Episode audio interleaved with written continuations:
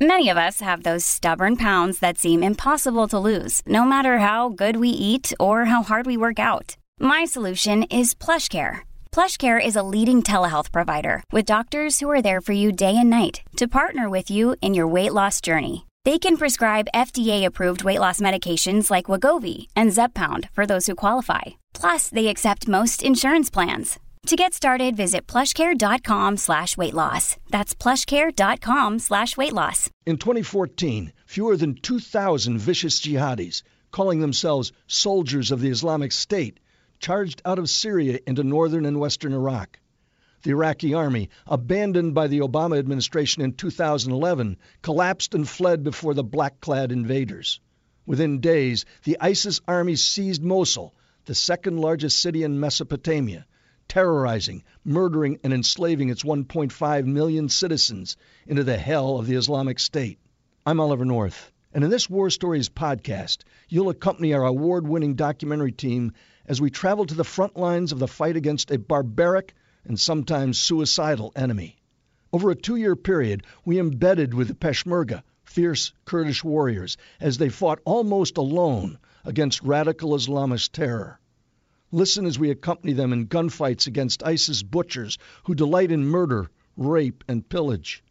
You'll also hear from remarkably courageous Americans who brave enemy fire to save the lives of innocent civilians fleeing the ISIS carnage. If you're not moved by their eyewitness accounts of Christian compassion in the midst of life threatening chaos, your heart may have stopped. Seek immediate medical help. Come with us from the trenches of what the Kurds call the border of Kurdistan to Erbil, the modern city that would be their capital, to refugee camps they've erected for the millions driven from their homes by ISIS. Listen carefully to the horrific stories of those who fled ISIS terror and those who fought back and hear their hopes for a better future from the Trump administration. And when this podcast is over, ask yourself, as I have, do the Kurdish people, the largest ethnic population on earth without a homeland, deserve to have a country called Kurdistan? We report, you decide. If you're hiring, you know that quality hires keep your business moving forward, but you also know it can take a lot of time to find the right candidate for the right job. With ZipRecruiter, you can post your job on over a 100 of the web's leading job boards with just one click, so you can rest easy knowing your job is being seen by the right candidates. Then, ZipRecruiter puts its smart matching technology to work, actively notifying qualified candidates about your job within minutes of posting so you receive the best possible matches. No wonder 80% of employers who post on ZipRecruiter get a quality candidate through the site in just one day. ZipRecruiter, the smartest way to hire. Find out today why ZipRecruiter has been used by growing businesses of all sizes and industries to find the most qualified job candidates with immediate results. And right now, my listeners can post jobs on ZipRecruiter for free. That's right, free. Just go to ziprecruiter.com slash strive. That's ziprecruiter.com slash strive. One more time, get it for free. Go to ziprecruiter.com slash strive. On War Stories, urban warfare rages against ISIS in Mosul, Iraq. We can't just look through a soda straw at the ISIS fight and say, how's the fight in Mosul going? A city held hostage. I don't like to the world forget this, what was happening with us. The fierce Peshmerga battle ISIS in the trenches. We have been the most effective force on the ground to stop them. Will the new Trump administration see a unified Iraq? This is an administration that is facing four active wars. That's coming up on War Stories.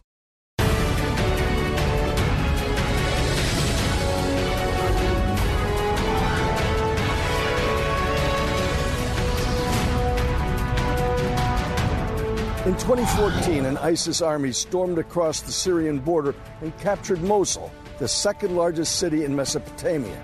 Now, the jihadis' brutal reign of terror is finally headed for extinction. I'm Oliver North, and this is War Stories.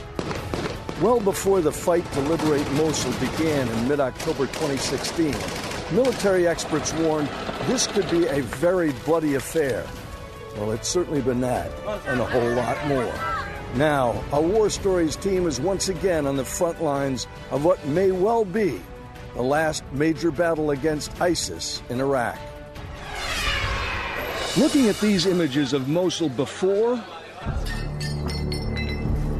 and after ISIS, it's easy to forget the promise this city once represented to a free Iraq, including Arab Muslims, both Sunni and Shia, Kurds, Christians, and Yazidis.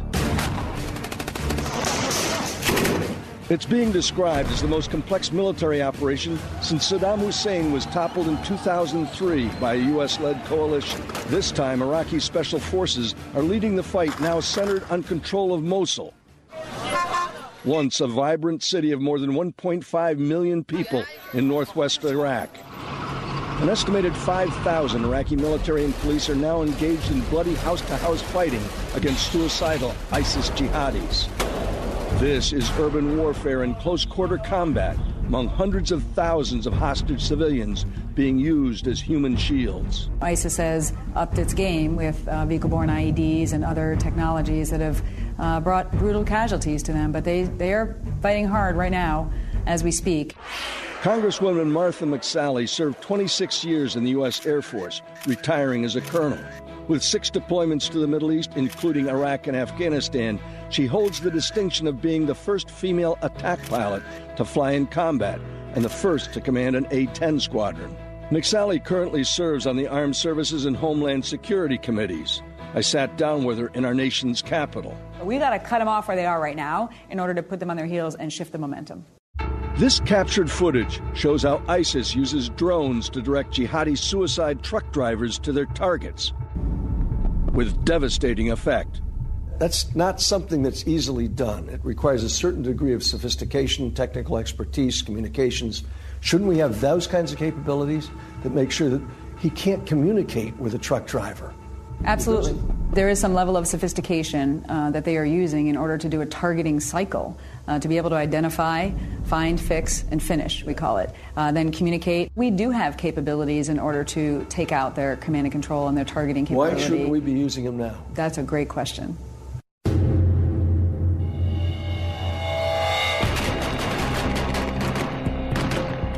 There were 10,000 American troops in Iraq until December 2011. Boom, they're all gone. The problem is that the Obama administration was committed to a timeline. He wanted to leave before the first day of 2012. And we did. And once we did, there was a tsunami. Professor Walid Phares is a world renowned expert on jihadi terror. Dr. Phares is also co secretary general of the Transatlantic Parliamentary Group on Counterterrorism, the author of numerous books, and our Middle East anti terrorism analyst for Fox News. Everything we've done in Iraq collapsed because of the way we left Iraq. When I was out there last year and again this year, looking at the situation on the ground, I was told by a good number, particularly Kurds, that it was fewer than 2,000 ISIS fighters that actually seized Mosul. Is that true? Yes, 2,000 or so of uh, jihadists, ISIS jihadists, came like in a blitzkrieg, like the invasion of France, very fast, very mobile. In that vacuum, describe what happens with the Iraqi army that we trained essentially from 2008 to 2011, and we were continuing to advise and assist, and all of a sudden we're gone. What happened to that army? They felt that if they would fall, if they are prisoners, taken prisoners by ISIS, they would be beheaded, they would be killed, and nobody in the city would give them a, a hideout or a place to go and hide. So they just started to run away. In late June 2014, Mosul fell to ISIS, and hell on earth began for every man, woman, and child in the city. Their choice submit or be butchered.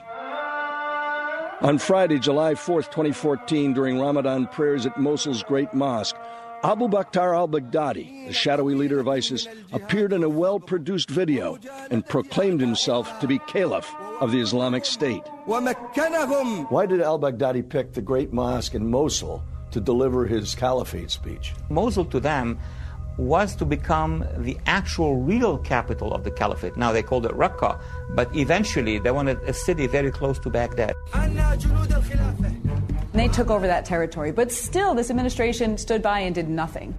It wasn't until really August of 2014 They started reluctantly conducting military operations, but then it was these pinprick strikes it was barely going after their fielded forces, command and control, their ability to resource and finance their operation, and allowed them to continue to bring in foreign fighters, train individuals, take more territory, terrorize and kill individuals, and then export their terror to Europe and around the globe. Unfortunately, the vacuum which ISIS uh, has utilized uh, or took advantage of is still there.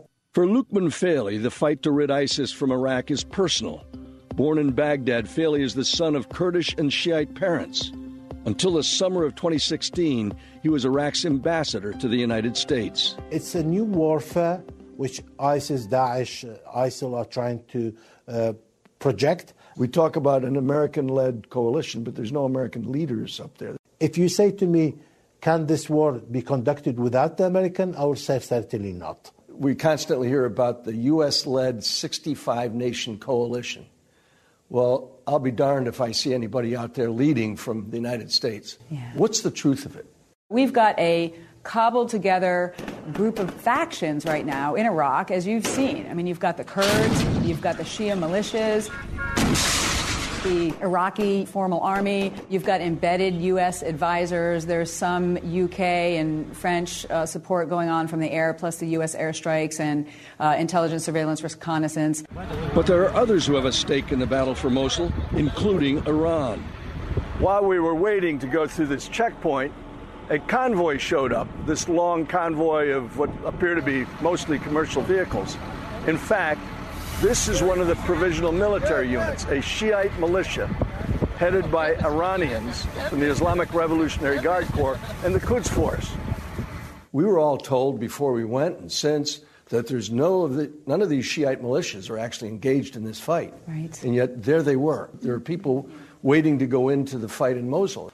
What role are the Iranians playing in all of this? They appear to be engaged at some level. And again, if there's the, the enemy of the enemy is my friend and we're all working together to defeat ISIS, uh, okay, I kind of get that. But uh, what is the end state?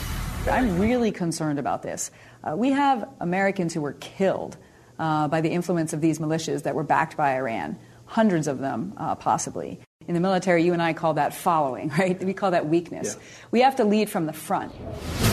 The battle for Mosul is setting the stage for a whole new arrangement in this part of the world, and perhaps even a new country called Kurdistan.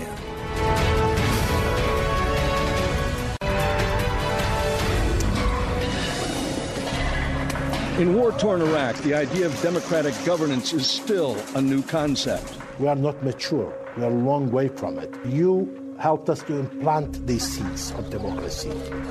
Saddam Hussein was overthrown in 2003 by a coalition of 49 nations. By the numbers, nearly 1.5 million U.S. troops served in Iraq. Operation Iraqi Freedom and Operation New Dawn claimed the lives of nearly 4,500 Americans and left more than 32,000 wounded. In 2011, the Obama administration pulled U.S. troops out. ISIS rushed in. The Iraqis are paying a great deal Uh, for them to be able to cleanse ourselves from ISIS. The Kurds are the largest ethnic group on earth without a homeland. Predominantly Sunni, more than 35 million Kurds reside in Iraq, Turkey, Iran, and Syria. Today in Iraq, they number about 4.5 million and have their own troops called the Peshmerga.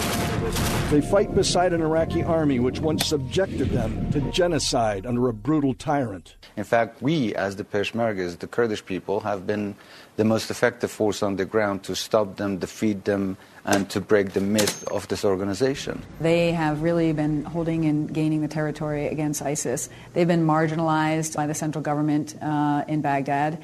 Uh, look, Iraq's future is complicated. These images say it all about the Kurds. On April 9, 2003, U.S. Marines used an American tank to topple Saddam Hussein's statue in Baghdad. A day later, the Kurds used their bare hands to tear down another in Kirkuk. Saddam Hussein used almost every weapon he had. In the late 1980s, he even unleashed chemical weapons against the Kurds at Halabja and killed close to 5,000 of them. Saddam Hussein slaughtered more than 180,000. Bodies are still being discovered, and the dead are remembered here at the Al Anfal Monument. The Kurds have been left holding an empty bag of promises made by every single U.S. president, European, and Middle Eastern leader dating back more than a century. Masroor Barzani is the chancellor of the Kurdistan Regional Security Council and son of Kurdistan President Masoud Barzani. The American people need to know the enormous sacrifice that the Kurdish people have made ever since ISIS came crashing across the border. We have about 1,500 Peshmergas that have been killed and more than 10,000 that have been wounded. That's the total of 11,500 people. And as for civilians, you know that the atrocity is unbelievable. I mean, thousands of people were perished. This is the military equipment Fox News found being used by the Peshmerga to fight ISIS in the spring of 2016. This is, this is an American Humvee.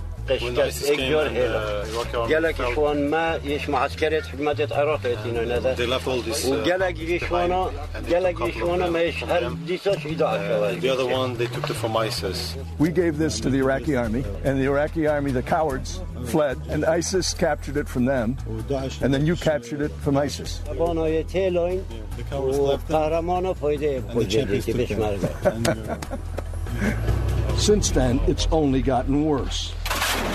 because six Iraqi divisions abandoned their post and left all their equipment. So, in a matter of weeks, ISIS became a full blown army. ISIS exploits gaps and rivalries in Iraqi politics. I'm a Kurd and a Shia. Where do you see this going? Forcing a status quo uh, somewhat has not worked in Iraq for a number of reasons. A, we are a tribal society. B, time is not an important factor in our calculation. We are not strategic thinkers in the sense of time. Largest refugee crisis since World War II.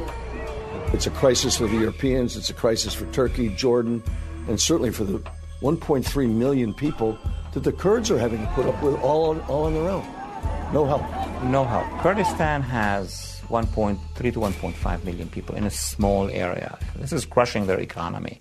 While Prime Minister Haider al Abadi leads a fractured federal government in Baghdad, the Kurds sense another chance for their own nation. A dream that's been repeatedly denied going back to the ashes of World War I, when a secret agreement drawn up between Great Britain and France divvied up the Ottoman Empire. Now, is this a chance to draw up new borders? Not a Frenchman and a Brit drawing maps in Versailles. Well, in, you know, the Sykes-Picot Agreement unfortunately shaped the, uh, the current Middle East. But just a reminder, you know, President Woodrow Wilson was the first American president, or in fact, the only president ever that called for the self-determination of the Kurdish people at that time. Unfortunately, it was never realized. Just a few days ago, uh, your father drew a map, which we have here. Mm-hmm. Is this a map of, a, of, a, of terrain that could be the start for a Kurdish homeland? These are the trenches that were dug by the Peshmergas and the berms that were built to uh, provide additional security to stand against ISIS. This is not a political line, but we do believe that, uh, in principle, both Baghdad and Erbil should come to some terms and agreements about the future of their relations. Go inside Mosul to see how ISIS targets those who are trying to help a city held hostage. We're feeding people. ISIS attacked us.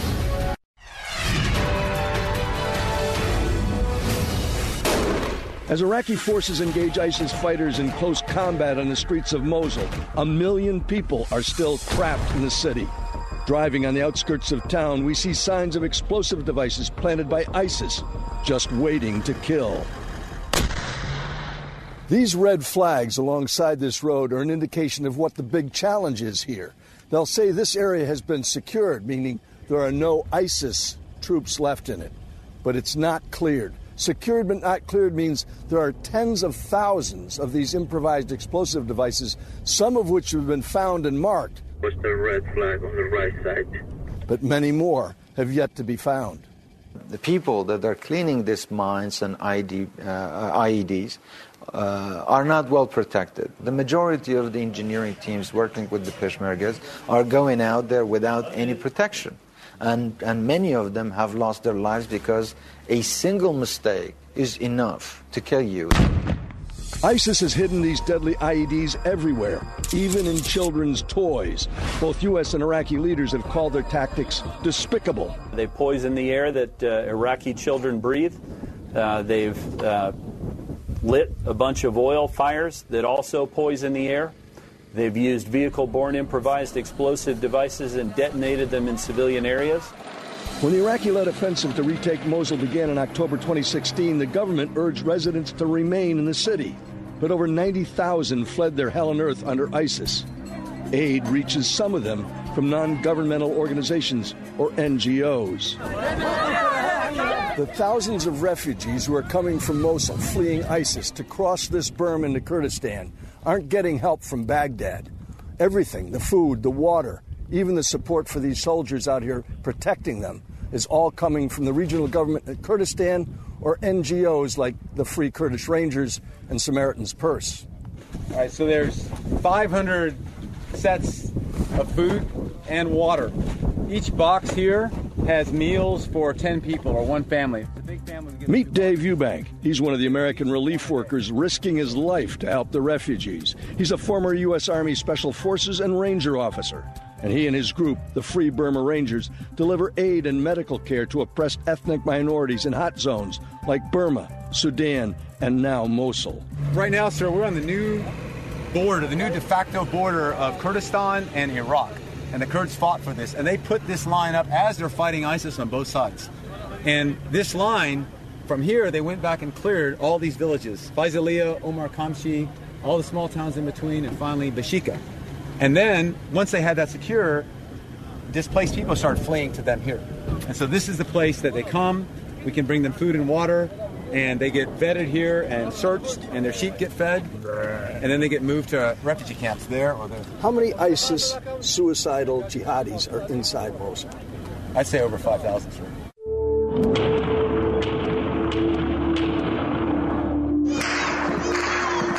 Humanitarian workers here are constantly threatened with attack. Shortly after our interview, ISIS militants opened fire on Dave and his team as they were handing out food in East Mosul. Gunshots sent terrified civilians running for cover. We're feeding people. ISIS attacked us. The Iraqi army counterattacked. And they're still ISIS somewhere out there. Hey, now we're back to our work clothes. ISIS is still there, but push back a little, and we'll keep, we didn't lose anybody, we'll keep feeding people. The work being done by NGOs is even more crucial as winter sets in. Temperatures are dropping and conditions are going increasingly dire. There's a shortage of fuel and food in the city, and as many as 650,000 people are left without water after major pipelines were destroyed in the fighting. Tens of thousands are seeking refuge in camps like this one, where there's food, shelter, and medical care. But the harsh reality is that some jihadis may be hiding among the refugees. Even in this hell, there are small moments of joy when some families are reunited with loved ones. This is my family. These are my people. I cannot describe the feeling. Even my voice fails me. I've lost my voice. I have talked to people who, um, I mean, elderly men and seeing their grandchildren for the first time or not being able to recognize children because they've grown so much. Up next on War Stories, a gunfight along the berm.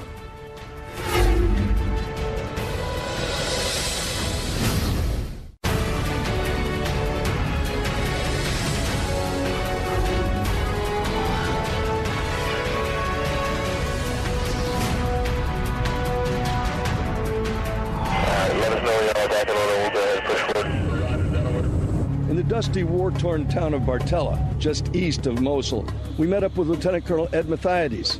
He and his men from the Army's 101st Airborne Division are serving as advisors to the Iraqi Army. The town was recently liberated from the claws of ISIS by coalition forces. What's the assignment for your battalion in this brigade? So we're partnered with the Iraqi Counterterrorism Service on an advise and assist mission. Uh, so two parts of that: the advising part uh, much like it sounds, we're providing our best military advice to our partners on uh, how they can kind of optimize their plan. Uh, Uh, we're giving advice on integration of coalition and intelligence, surveillance, reconnaissance. Get him out! Get him out! One of the things that we've noticed here is that there's a distinct lack of medical support for them. We got a couple of their ambulances over there. Yesterday, we watched them racing back from the front with wound, terribly wounded guys. Two American NGOs providing medical support they had none of their own. Is that something that we ought to be doing? So there is a uh, there is a Iraqi and coalition combined uh, casualty collection point right here in Bartella. Uh, so it is a place where they do evacuate their, their casualties to, where they're seen by both Iraqi and coalition uh, medics. The two American medics in action in Bartella are Pete Reed from New Jersey and Californian Derek Coleman. So the casualty that just left here, how long is it going to take for him to get to a real hospital? It'll be 40 minutes to the next civilian casualty collection point. From there, it's about a 45 minute drive. And what were this guy's injuries? Uh, fragmentation from a mortar that landed just outside his door. Uh, small bit frag in his chest, a little bit in his throat. His legs are pretty torn up. Both legs are broken. Arterial bleeds on the left, venous on the right. So what did you do to him? Uh, tourniquet uh, the the uh, arterial bleed, uh, packed out the wounds as best we could without damaging the legs too much. Uh, splinted him to uh, transport him. Put a chest seal on his chest to kind of prevent that from getting worse. Although they both have some medical training, neither Reed nor Coleman are doctors. But one thing is obvious they're extremely dedicated. I came here as a foreign volunteer and, and realized quickly that even some basic medical knowledge goes a long way. I teamed up with Pete here, who's an EMT, and um, we're in an NGO. We've been treating patients on the front line ever since. Uh, we're par- part of a very small Slovakian NGO, and we, we, we make very modest salary. It's enough to just kind of keep us here and Sure. comfortable. Uh, luckily, we spend most of our time on the front line, so we're not spending a lot of money. In the Iraqi Special Forces, there's no evidence of medical support for these guys that are being wounded out in the fight for Mosul. It's being done by NGOs, it's being done by young volunteers.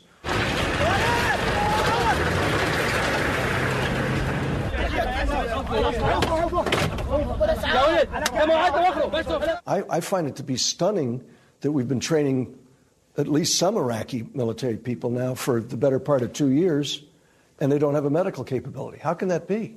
Well, these are great questions. I think the new administration is going to come in and take a fresh look. They should. Uh, there's only one commander in chief, and we expect the executive branch to come up with a new and a fresh strategy for the region, and then specifically for this fight. How many total have you, since this kicked off? How many total? Uh, in the past month, Over, over 300. over Right. 300. Yeah. 30, 35-ish this morning. and mixed between civilian and military? Yeah. Um, probably 40% of our patients are uh, civilians. Today, 80%. Yeah. Eighty- It goes eight- up and down. We've had today with him 23 wounded civilians and four dead. Uh, that was before noon. Bad morning. Yeah. A lot of children, too. It's been a it's been a bad week for civilians, especially children. In the summer of 2014, ISIS went on a rampage across the Nineveh plain all the way to Mosul, destroying schools, homes, stores, churches, and other religious sites. we have lost a tremendous amount of heritage, a tremendous amount of damage, some irreversible. Once you go to Mosul, which is a clear cosmopolitan, you could see the Yazidis who, who, worship a different god to the Muslims, to the Christians, to the Jews in that region historically as well, by the way. My view of this is Iraq is what you might call a global national park, which needs to be preserved for humanity's sake, more than just Iraqi's sake. One of the towns that was ransacked was the Christian town of Bartella, home of the St. George Church. Right behind us is a church. It's, it's uh, Catholic, yes. What's happened to that? Uh, like you can see, I mean, it's been burned out. Uh, it's been desecrated. It got reported up as an IED making facility. Uh, so they took the church from its protected status and used that, you know, as a place to store, construct IEDs. Uh, well over 20 uh, IEDs found in that facility, uh, and then it's ransacked across the way. As the battle for Mosul drags on and ISIS continues the barbaric tactic of using civilians as human shields, the innocent have to make a grim choice be killed by ISIS or by those trying to liberate Mosul from ISIS control. A third and very risky option is to pack up what little they have and flee. And ISIS has been telling these refugees that if they come to this berm, that the Kurds would kill them. Yes, sir. The, the Kurds would behead them. So when the first people came through, they were trembling, and, and when the Kurds went out and hugged them, it was so awesome. And we said, get on your phones and tell your friends that no one's going to kill you. We got plenty of food and water and medicine. And they started coming, just like you saw. So they've still got communications inside Mosul, Yes, right over here. Yes, sir. And We're, we're less than 10 miles away, sir. And they're telling their family members, Come we'll on. be safe. Yes, sir. Since the fight to free Mosul, right over here, began in mid October, thousands of refugees have fled to get away from the fighting. Not nearly as many as people expected.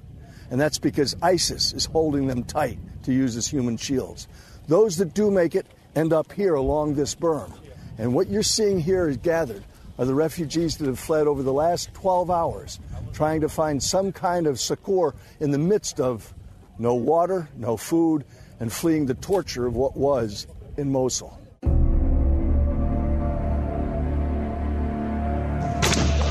In this exclusive footage obtained by Fox News, ISIS fighters are caught infiltrating with refugees trying to flee.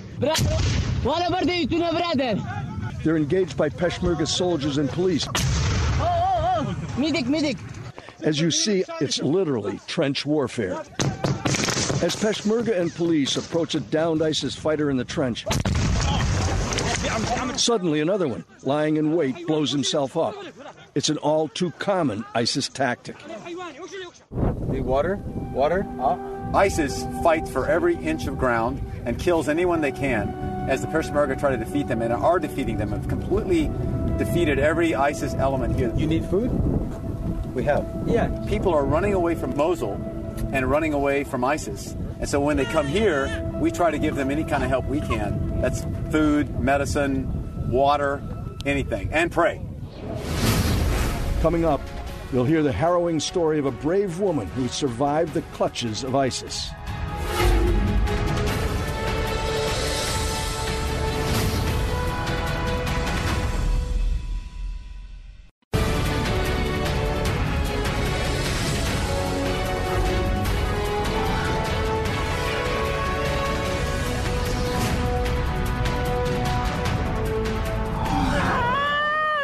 What's really concerned me is women and children, the civilians, and the minorities.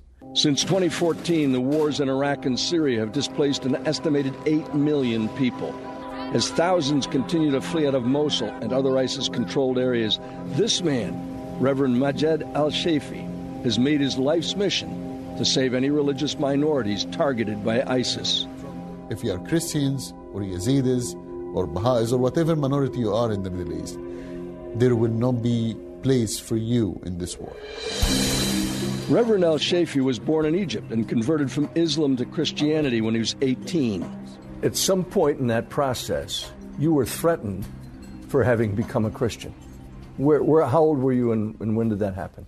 I was 20 years old. Uh, in August 15, 1998, I was arrested by the Egyptian authority. I was tortured for seven days from hanging me upside down, um, burning me with cigarettes, um, putting salt and, uh, salt and lemon in my open wounds. Uh, they crucified me for three days. It was, um, it was really hell on earth. When did you form your organization to help go rescue Christians? I started One Free World International 12 years ago. We have branches in 28 different countries. So from Pakistan to Afghanistan to Iraq to Syria, Egypt, Africa, Asia, China, and, and beyond. Seized by ISIS, thousands of Yazidi women and girls have been sold as sex slaves or awarded as, quote, wives to ISIS fighters. Thousands are still being held captive in Mosul. You, you have set about and you've succeeded in rescuing a number of those women. Describe, without creating a vulnerability for the process, how you go about finding them and getting them out. Through the relationship that we have with the Kurdish tribes, we was able to rescue between 300 to 400 girls. These girls have a different price, depend on her beauty, depend on her age, depend on she is virgin or not. So the price can go from 4,000 American dollars to 2,000 American dollars. We was able to locate four markets where they sell these girls. Uh, and most most of them in Mosul and some of them in Syria. And uh, we was able to found or to make an agreement in an order to exchange goods in a, to save these girls. This operation bankrupted our organization, bankrupted even my, me myself. But I will tell you something. I will sell my suit, my furniture, everything I own to get these girls out. And I have no regrets about it.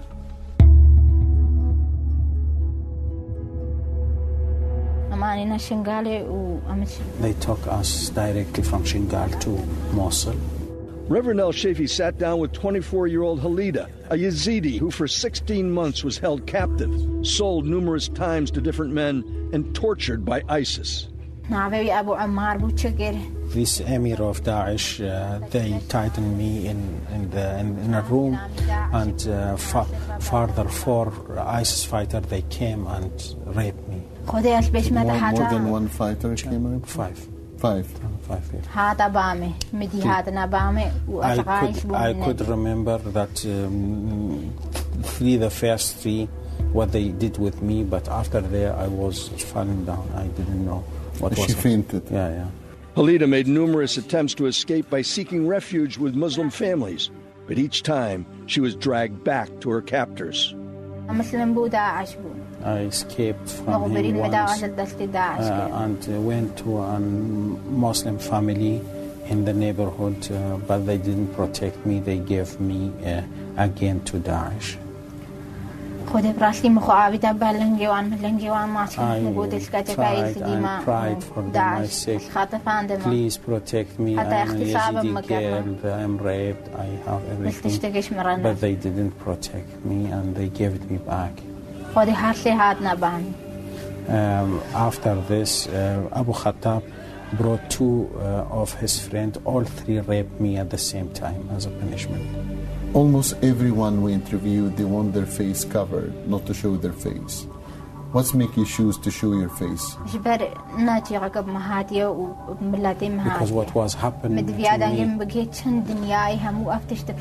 because what was happened to me is not uh, easy. I, uh, I don't like to that the, the, the world forget this what was happened with us. Therefore, uh, I want that the, my voice will come. everywhere. We, we will not forget as long as we live. We will not forget this. I don't, don't like to hidden this, uh, what was happening with us. I want that, that I would like to that the whole world would know about this.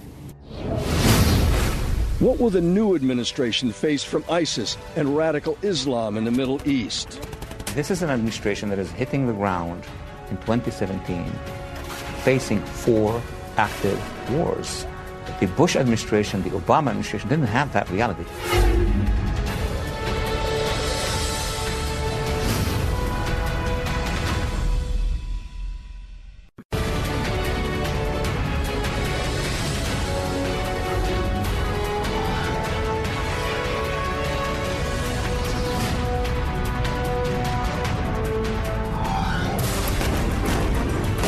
As the battle for Mosul rages on and Iraqi security forces continue their push against ISIS, many are predicting the city will be retaken. It's just a matter of when. How much longer can this fight for Mosul go on? I think mentally the Iraqis' view is beyond Mosul.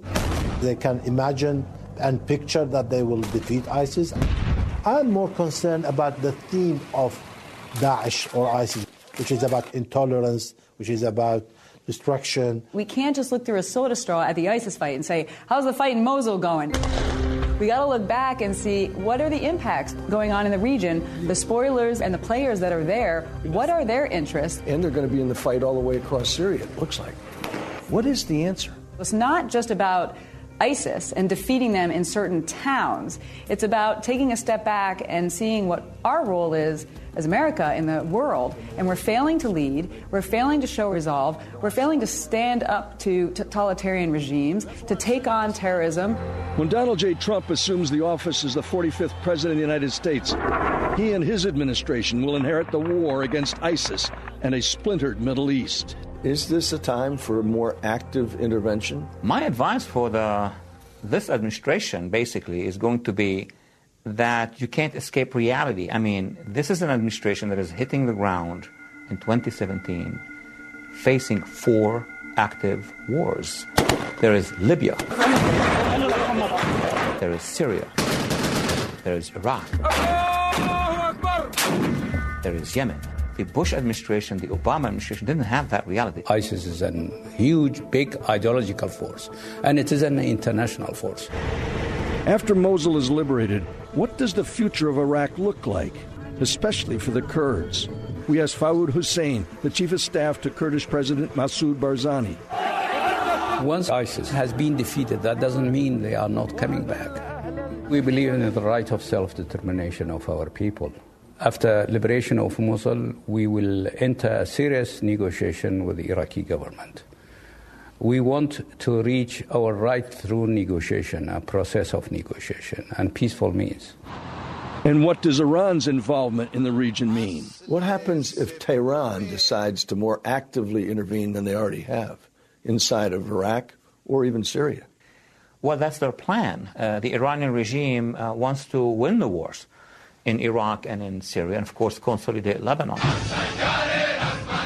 I mean, just imagine the prospect of a regional Iranian power going from the Indian Ocean to the Mediterranean Sea with projecting the return of the nuclear weapon. Because I think that the, the deal that we have now with them they're, it, they're, gaining time. They're gaining time and they're gaining billions of dollars. They've just gotten a new infusion of cash because of the failed Iranian deal, so they continue to export terror through the region.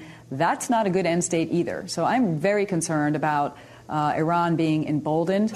One thing is clear. Radical Islamic ideology spread by ISIS and other terror groups will continue to be a threat to the United States and the rest of the world. On the inside of Mosul, those who are fighting right now will fight till the end. They have chosen that path. Even if we kill their uh, supreme commander, Baghdadi, and others, you know what's going to happen. The next one will pop up. This is an ideology that is creating a movement, not a movement creating an ideology. You can call them ISIS, you can call them Al Qaeda, you can call them Boko Haram, you can call them Shabab, you can call them. Is not the name of the organization. There is more than 30 terrorist organizations in Syria and Iraq. 30. It's not about their names. We're fighting an ideology, an idea. There's more fighting ISIS in the battle for Mosul just ahead.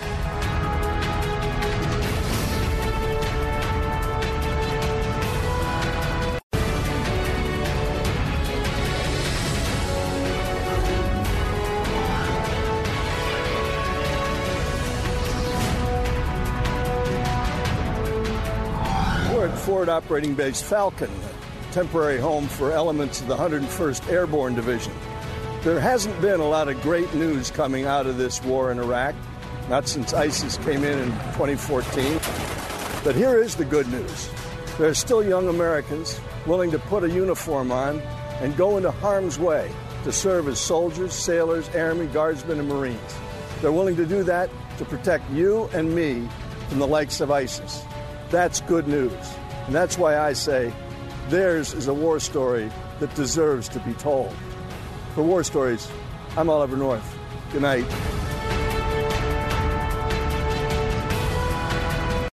From the Fox News Podcasts Network. I'm Janice Dean, Fox News senior meteorologist. Be sure to subscribe to the Janice Dean podcast at foxnewspodcast.com or wherever you listen to your podcasts. And don't forget to spread the sunshine.